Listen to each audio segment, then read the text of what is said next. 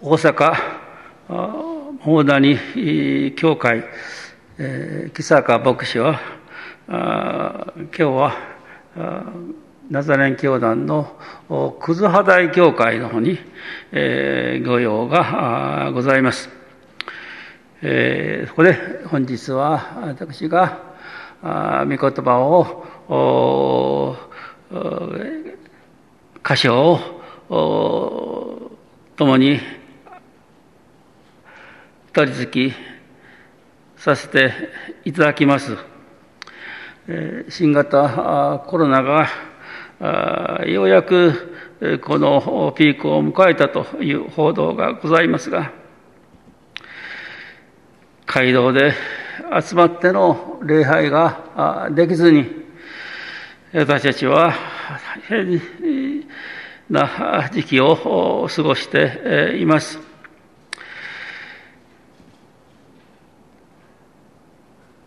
まず私は、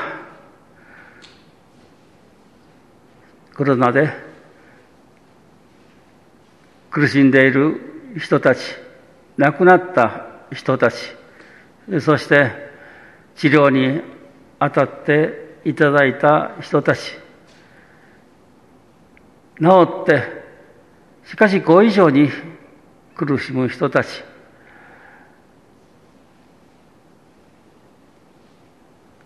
これから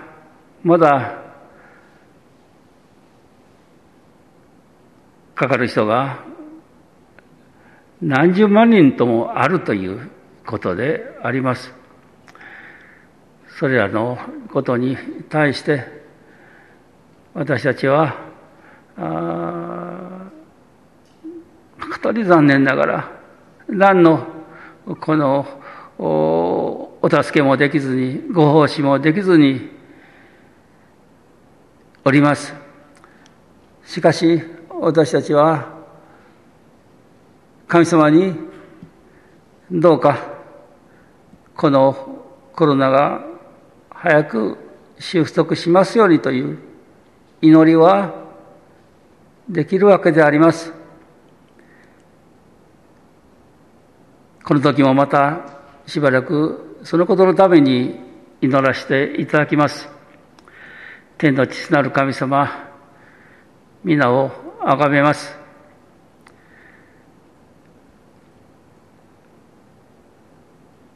新型コロナが第6波をというところまで長引き、そして数えきれない人たちがコロナに感染し、そして死んでいきました。後遺症に悩む人たちが今何千万とおります。そのために治療をなさっていただいた医療関係の人たちのご苦労を思います。昔のクリスチャンはこうした疫病のかかった人たちに、助けの手を差し伸べたはずでありますが、今、私たち、あなたの見前にあるものも、そのことが何もできずにおりますことを、今、改めて感じさせていただき、これで良いのであろうかという気持ちを持っております。しかし、私たちはあなたにこの収束を願います。祈ることができますから、ありがたく感謝いたします。どうぞ、イエス様、このコロナ禍を収束いたしますように、お願いをいたします。そして、再び、私たちも、この街道に愛する兄弟姉妹が多く集まって、そしてあなたを愛する礼拝を持つことができるまでにしていただきますように、これからお願いを申します。申し上げます。そして、どうか私たちも何らかの形で、そのことに参加したい、ご奉仕申し上げたい、祈りでもって申し上げたいと思っていますから、主ようどうぞ私たちをもう御助けと思いますようにお願いをいたします。イエス様の尊い御皆によってお祈りをいたします。アメン。えー、しかし、このコロナによって、えー、示されたことが、あ結構たくさんございます。一つは、集まって礼拝することの大切さ、そしてその喜びでありました。早くそのことが来ればいいなと思う次第であります。また、私たちのこの日常の信仰生活がどうであったのかということも反省もする機会を持ちました。また、神様のことについて、聖書のことについて、どれだけ私たちは本気になって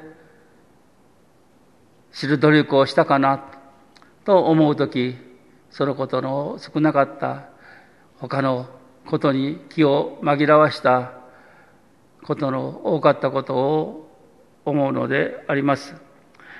まだまだ私たちが気づいたことがありますし、皆さんもそれぞれあると存じます。さあ、この時に私たちはいかなるイエス様に対して、神様に対して、精霊様に対して、いかなる礼拝をなすべきなのか、どのように生きて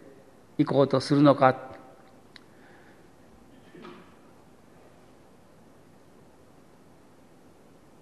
考えたい次第であります。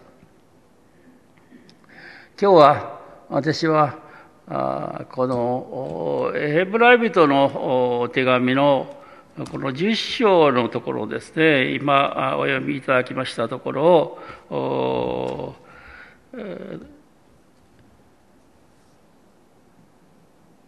ご紹介しようとしているわけであります。えー、司法には21章が書かれています。えー、11一章のですね、ヘブライ人の手紙の11章の20節ですね。20節には、信仰によってイサクは将来のことについてもうヤコブとエソーのために祝福を祈りました。信仰によってヤコブは死に臨んでヨセフの息子たちの一人一人のために祝福を祈り、杖の先に寄りかかって神を礼拝しましたとあります。今日はヤコブについて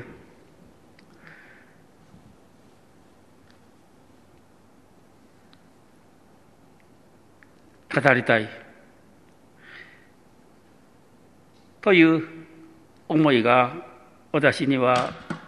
すごくあるんです。それはこれから申し上げようと思うのでありますが、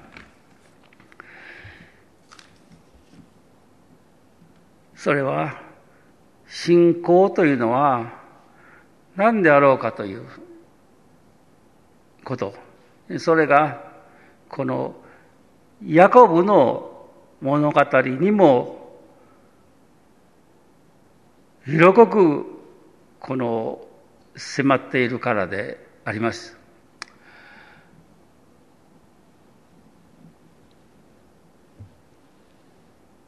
アブラハム、イサク、ヤコブという、そしてヨセフも加えますと、旧約聖書の中に、えー、彼らが族長として書かれています。このことの意味も現在の私たちにとって昔のことだと今の現代の私たちの信仰生活には関係がないと言ってしまえるであろうかどうか。アブラハムの物語。アブラハムがイサクをモリアの山で生贄にしたと。何の疑いもなくアブラハムはイサクを捧げようとした。その事柄、そしてイサクとリベカが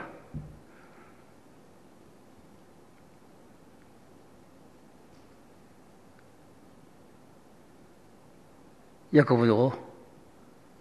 誕生の時長い間の祈りに応えられて神様はリベカの体を開かれた。そして二人の子供がお腹の中に宿ったことを知った。どうしましょうかと。リベカは申し上げたその時に神様はおっしゃったんであります。このことから私たちの何て言いましょうかすべての信仰生活が再びその大切さを増したのであります。それはこのようなことでありました。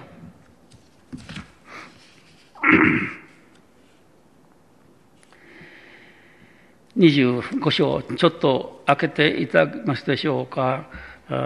旧約聖書のですね、えー、お持ちの旧約聖書の25章ですね、創世紀の25章ですね、創世紀の25章。創世紀の25章に、今申し上げたことが始まっています。ページ数は、旧約聖書の創世紀記、ですが、39ページであります。エソーとヤコブの誕生というところがあります。えー、その時の23節をご覧いただきたい。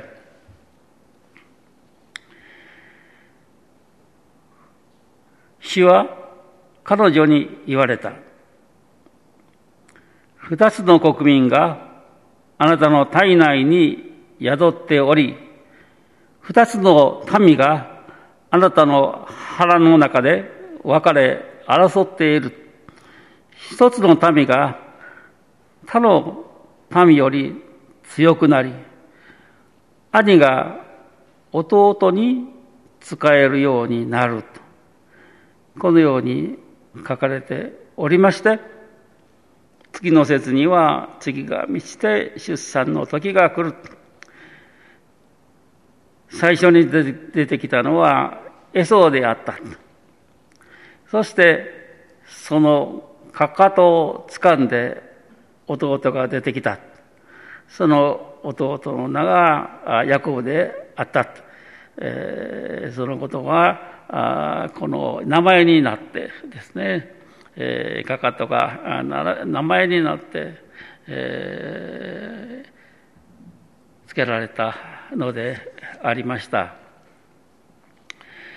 イサクは60歳であったというのであります。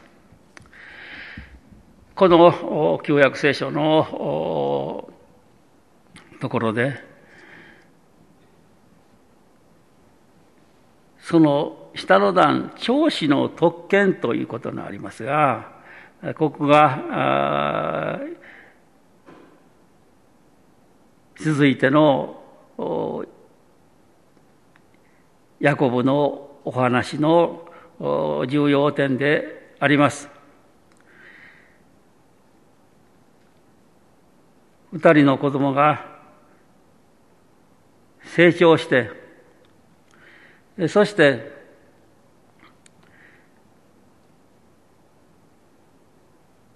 エソーが取り出て獲物を取る人に狩りをする人に。ヤコブは農農作やまたこの家の周りのことをする。そういった役目があって、えー、その時にヤコブが炊事をしているところにお腹を減らしたエソがやってきてうまそうなレンズ豆だ食べさせてほしいとヤコブに言うヤコブはどうぞとは言わずに兄さんあなたの長子の権威を私に譲ってください今すぐ誓ってくださいそうしたらこのおいしい、えー、レンズ豆をお父お兄さんにあげましょうとこういった場面であります。お腹を減らしたエソは長子の権利の重大さをよりもお腹を満たすことに気持ちが動き長子の剣などどうでもいいと早く食べたいとこのようなことでありましてとうとう長子の剣をヤコブに譲ってしまったというところであります。この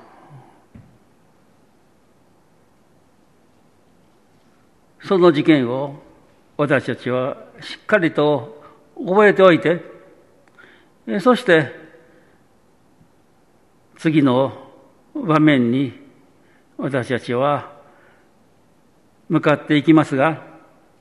イサクが年を取りました。取りましたけれども、イサクは信仰深い人でした。そして、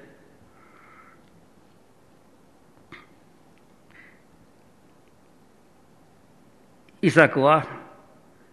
エソーにもまた、ヤコブにも愛情を持っていましたが、リベカの方は、どうしても兄貴の方のエソーを愛することができず、ヤコブの方に、ヤコブの方に愛情を注いでしまっておりました。そしてとうとう策略を張り巡らせて、イサクを騙して、そして、ヤコブを、の祝福に預かれるようにしたのでありました。ここで私たちは、なぜこんなに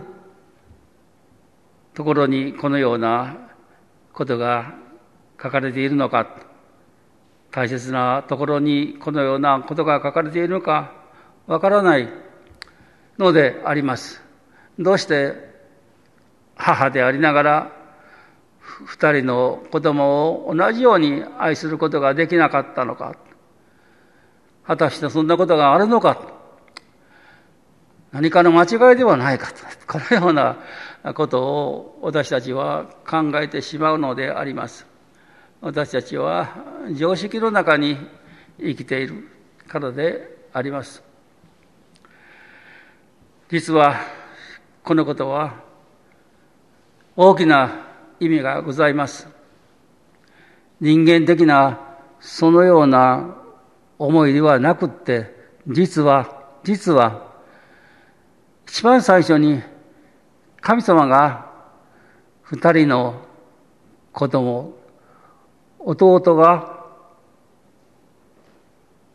兄よりも上の民族になって、兄を支配するであろうと、このようにおっしゃっている。これが神様の意志でありました。神様の身旨でありました。このことであります。聖書は明確に書かれていない。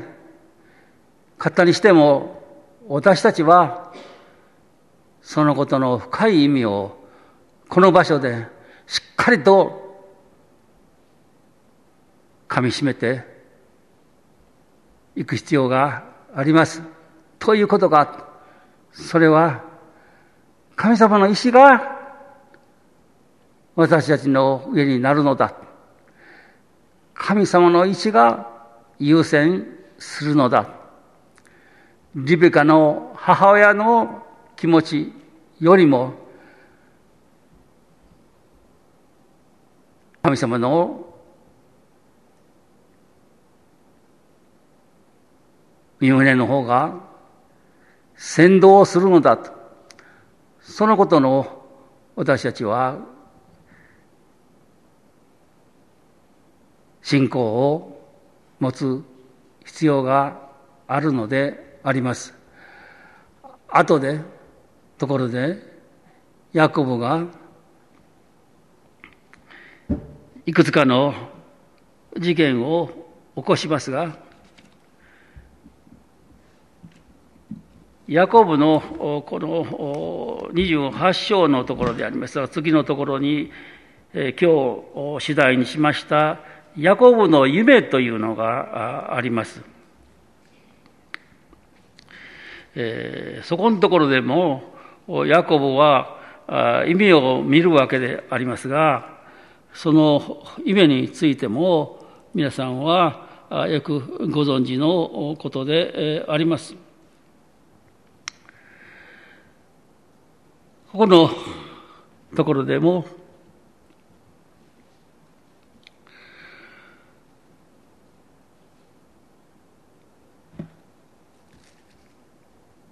ヤコブは 意味を見るのではありますが、その意味もそんなに私たちから見て大したことのない夢であったわけですけどしかしながらこのところでも私たちは私たちの常識とか私たちの経験とかで判断をしてしまう。ああ、大した話ではないのになと思ってしまうわけであります。しかしそうではなくって、ヤコブの夢は、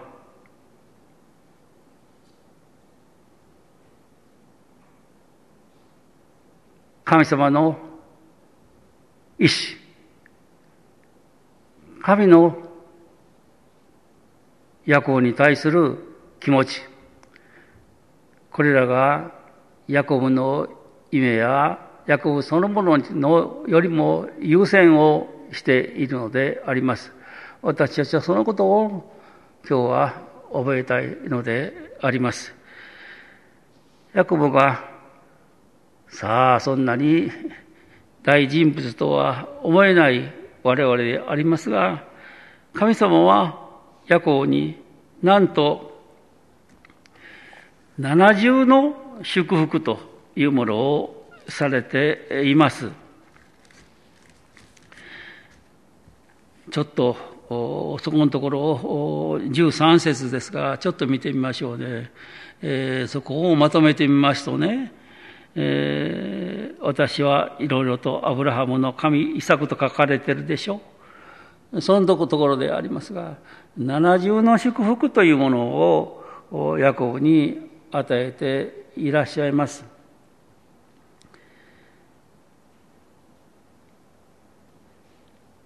ヤコブがしているその土地を彼と子孫に与えます。子孫は血の塵のように多くなっていきます。すべての民族が彼と子孫によって祝福を受けます。死はこれから常にヤコブと共におられます。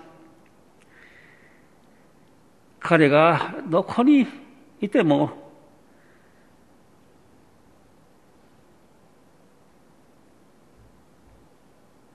彼をこの地に連れて帰ります。必ずこの地に連れ帰ると書かれていますね。彼を決して捨てない。彼に約束したことは必ず成就して成し遂げるというのであります。すべてヤコブが偉かったわけでもなさそうです。ヤコブのに才能があったということでもなさそうであります。一方的な神様の恩寵と言います。恵みのゆえに、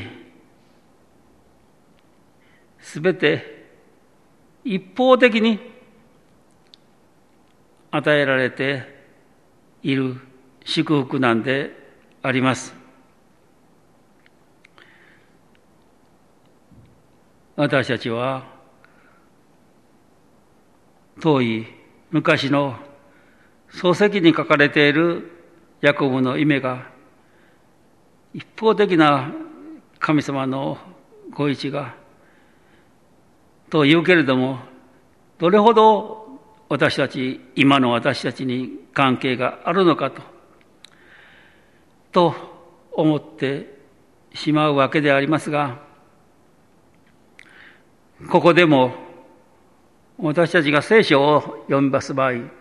通読もしますし、中集、中集、え集中的に読む場合もあるわけでありますが、その際ですね、霊的に神様が優先されるということを、が、それでありますが、霊的に読まないと、聖書の意味が私たちに本当の意味が伝わってこないのであります。私たちはこのヤコブの霊、アブラハムの霊、イサクの霊を、この族長たちのことを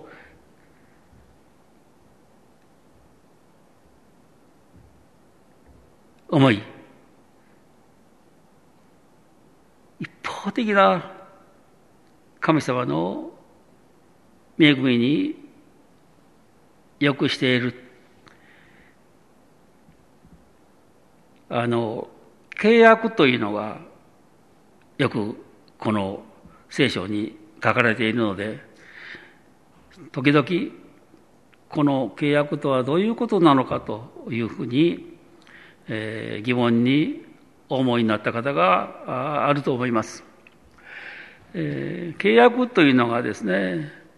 あの、聖書の場合、多く、この一方的な神様の約束、私は死であり、私はあなたにこうしますとおっしゃったことは、それはなるのでありまして、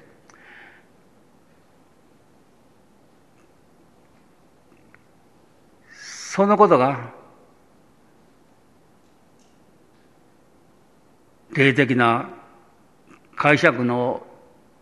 一番の大切な点であります。先生にも書かれておりますが、ヘブルのところに書かれておりますが、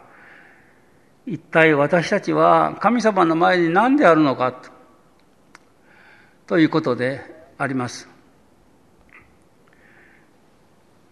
と、騎士の話が聖書に出てきますね。陶器師の話。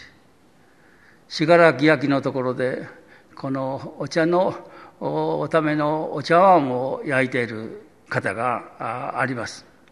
今でもあります。作家でありますね。えー、そこを見学に行ったことがあります。彼は山から土を粘土を取ってきてですね、それを一生懸命このこねるわけであります。土をこねるわけであります。こねてこねて、そしてそれをお茶碗の形にしてですね、そしてそれを乾燥させ、そしてそれを釜に入れる。1700度の釜に焼けたこのお茶碗ですね。取り出してみてもですね、どれもこれもいい形をしているとは限らんわけでありますが、自分の気に入らんものはバリバリバリと割ってですね、しまう。そしてその中から何百の中から一つ自分の気に入ったものを選び出すというね、そういったこのことがあります。え、陶器師はそのような仕事をですね、神様は陶器師であると。我々はそのお茶碗であると。神様は創造創造主であり、私たちは作られたものであると。作られたものが作ったものに対して文句を言ってみても、所詮何の意味もないことであります。旧約聖書が私たちに言っているのはそのことであります。まず、主が先に立たれる。我々はそれを聞く。神様に従順である。アブラハムがそうであった。がためにアブラハムは信仰の父と言われた。今の私たちも神様の前にひざまずいて、そのことを聞く。聞けない我々のあることを常に礼拝でも聞かされているわけであります。私たちそれぞれはそうであります。そんなに言われても、まだ私たちは神様に逆らうそんなことない。うん、我こそ高価なお茶碗であって、あなたはに作らせてあげたんだというふうな、とんでもない気持ちを我々はどこかに持っているのであります。そのために、イエス様はお生まれになったのでありました。従順になれないもののためにイエス様は十字架にかかって死んでくださった。そして、そのような傲慢な神様に従えない私たちのために、その罪を十字架にかけてくださった。そのゆえに私たちはあがなわれて今あるそのことの重大さ、そして精霊を送られ、復活をされて、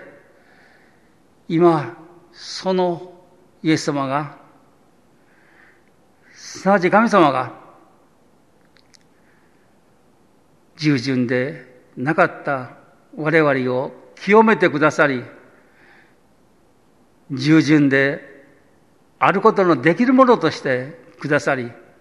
今私たちは置かれているのであります。生かされているのであります。そして、ヤコブに約束されたように、イエス様が